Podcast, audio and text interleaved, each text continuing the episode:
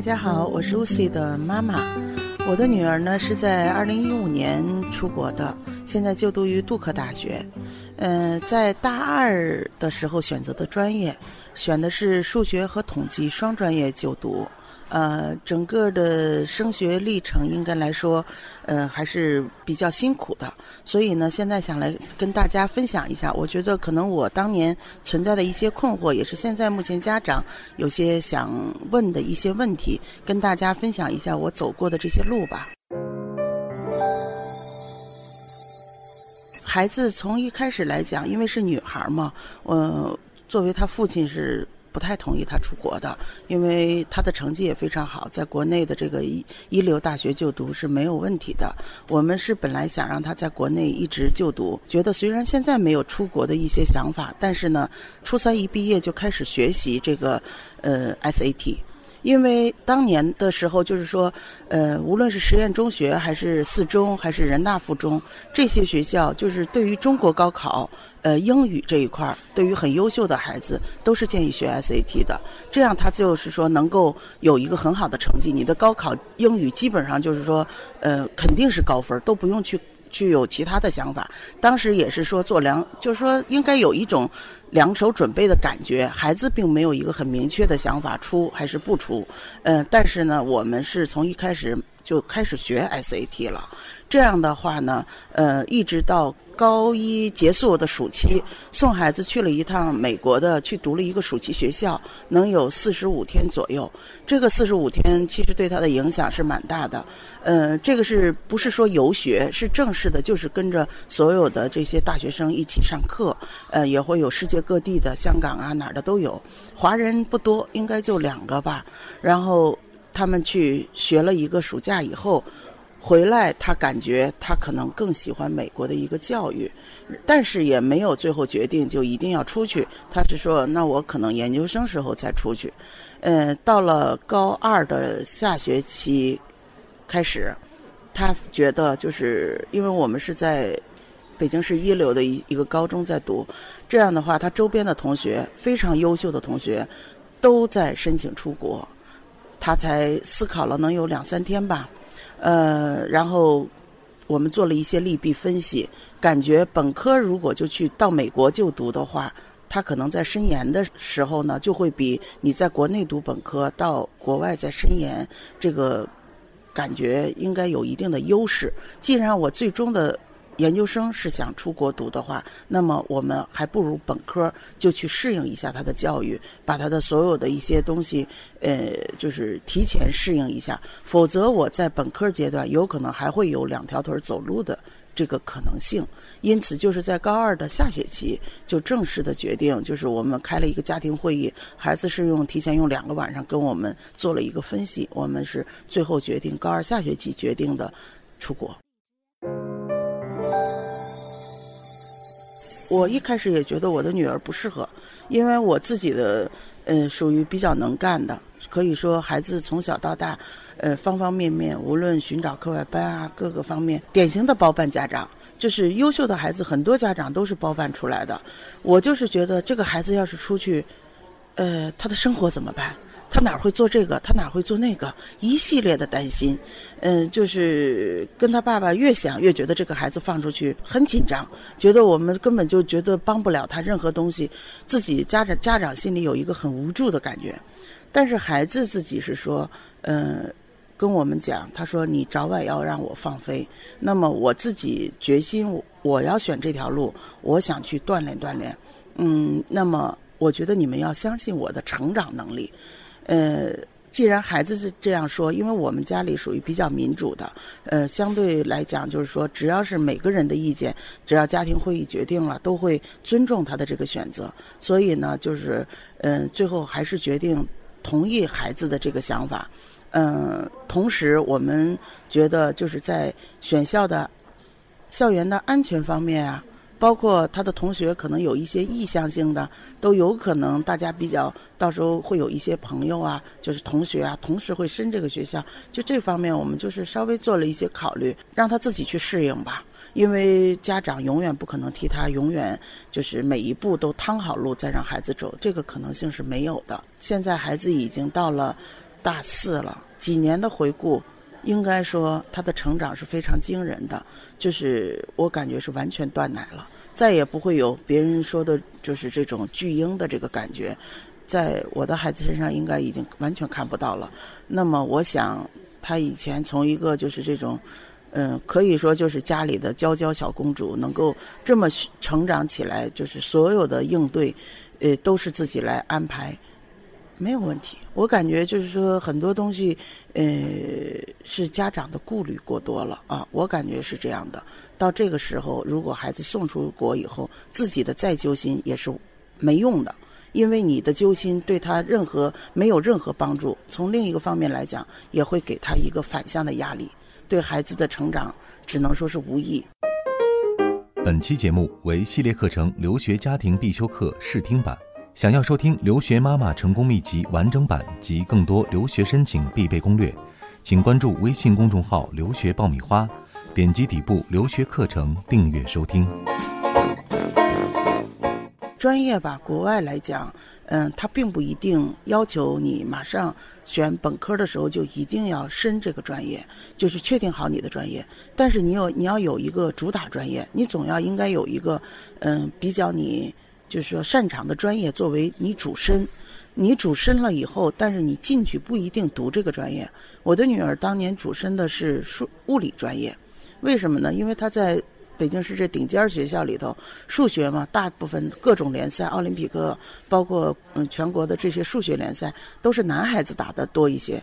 所以到中学以后，我一进到初中，我们就转向物理。很多女孩子，我身边的优秀的在竞赛一班、二班的这种女孩子，都是选的物理和化学作为一个主专业，甚至于生物。那么这个呢，可能就是说避开了，呃，就是女孩子的一个劣势吧，就相对。真的是女孩子学数学可能不如男孩子那么那么那个，就是说有天分。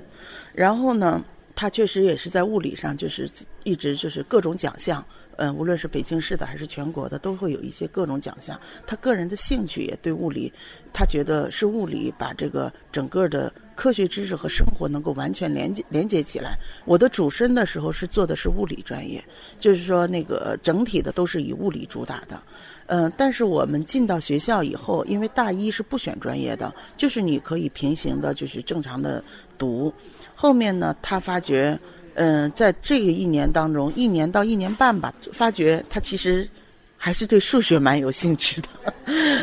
他感觉还是数学，而且数学是一个完全的基础学科。以后无论是从嗯往这种金融啊、统计啊，呃，就一系列吧，计算机啊，他都是需要数学的这个专业。那么他最后选的是呃数学和统计双专业。在国内基本上。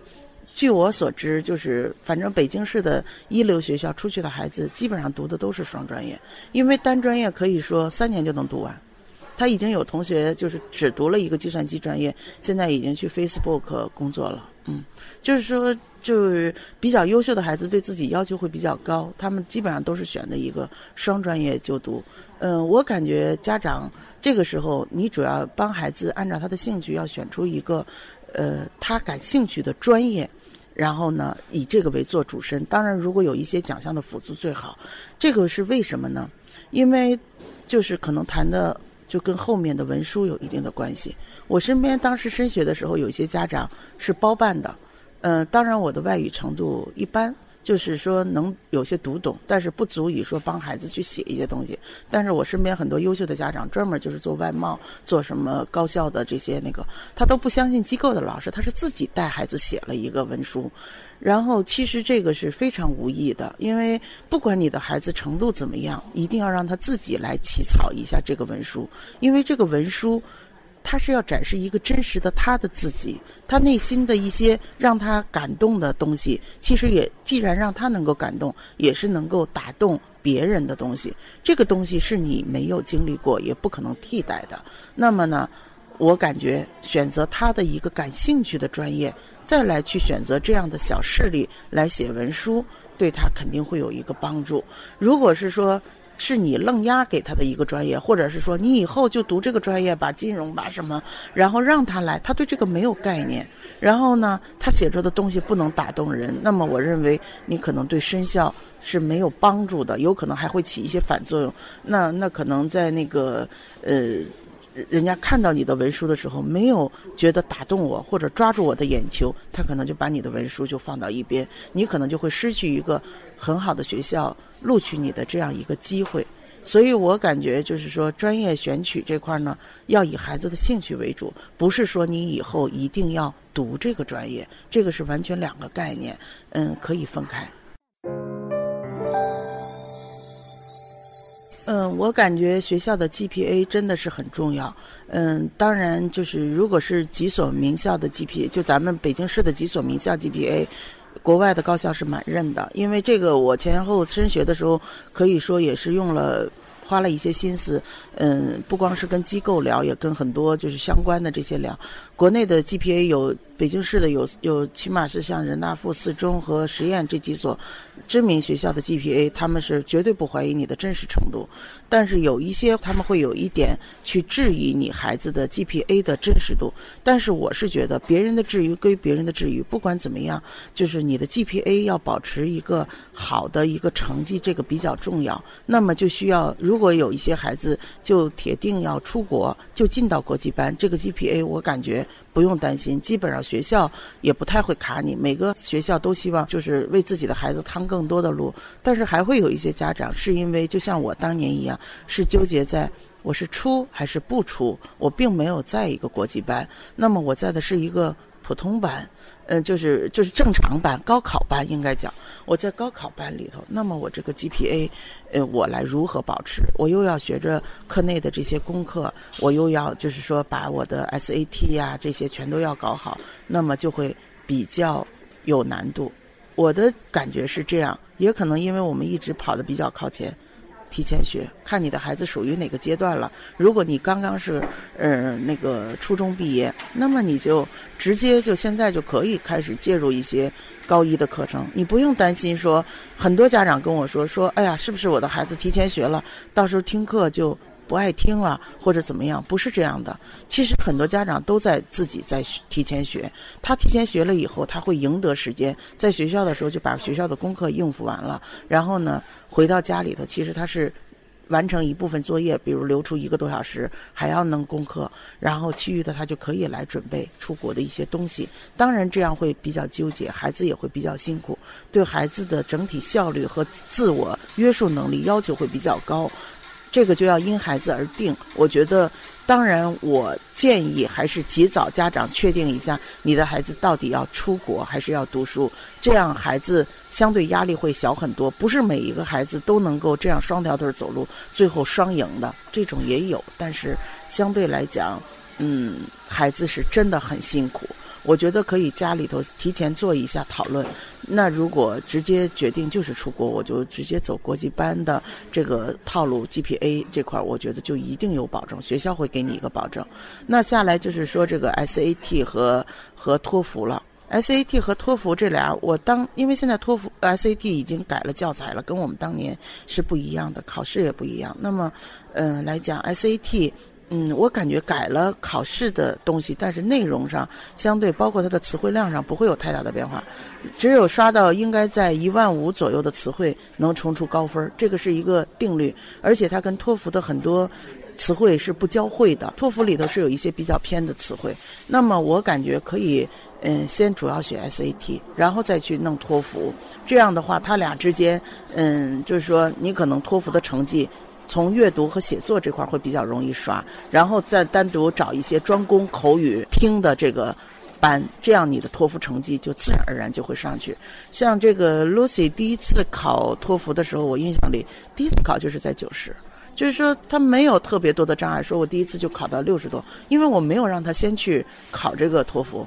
没有意义。你先考了，他一个是他会过期，另外这个成绩对孩子有可能孩子嘛，他会觉得啊，我这块是不是比较 low？给他一个呃心理的一个定位，这个对孩子后续的考试都会有一个不太好的影响。先主要学一下 SAT，SAT 从不了解的家长可以告诉你，就相当于我们中国的语文，它会有很多呃对国外名著的引经据典，比如你读了老舍的。